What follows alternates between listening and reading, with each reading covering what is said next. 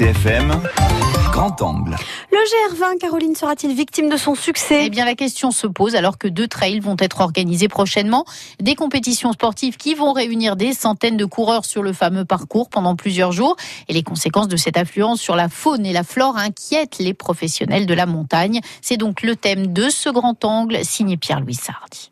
Le GR20, théâtre de deux trails, le premier en juin, réparti sur quatre jours en solo ou par équipe, le second plus tard dans l'été, porté par la collectivité de Corse. Aussi, la Ligue Corse de montagne et d'escalade s'interroge sur les conséquences environnementales de la présence de plusieurs centaines de participants. Paul-André Aquavive, le président de la Ligue Corse de montagne et d'escalade. La plupart des mouflons des femelles ont leur cabri, hein, ça peut poser un problème. Il y a d'autres secteurs euh, où niche le gypaète. On sait qu'il y a surtout sur le un, un réel déclin, que d'énormes sommes sont mises pour le protéger, pour, pour faire en sorte qu'il recommence à prospérer. Et bon, je ne pense pas que ce genre d'initiative soit euh, de nature à, favoriser son développement. Il me semble que, d'ailleurs, la plupart des syndicats ont été sur la même longueur d'onde, que le maximum de 250 personnes, et encore ça me semble beaucoup, je vois ça comme un maximum, moi, parce qu'après, ça devient très compliqué en, en termes de gestion, de danger, de sécurité, de tout ce qu'on veut, d'impact sur l'ambiance. Accusation infondée répondent les organisateurs de l'Ultra Trail.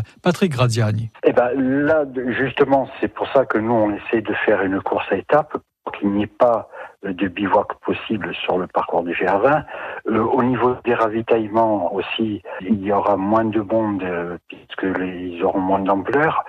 Euh, et ensuite, tous nos ravitaillements que nous, nous aurons à faire seront faits avec des, des muletiers. Donc, euh, il n'y aura aucun hélico sur la course. voilà, l'impact sera minime. Et l'impact, elle représente quoi elle va, Le passage de cette course va représenter 10% de ce qui passe en haute saison sur le GR20.